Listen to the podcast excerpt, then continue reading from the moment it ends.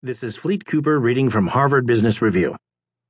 A Better Way to Set Strategic Priorities by Derek Lidow.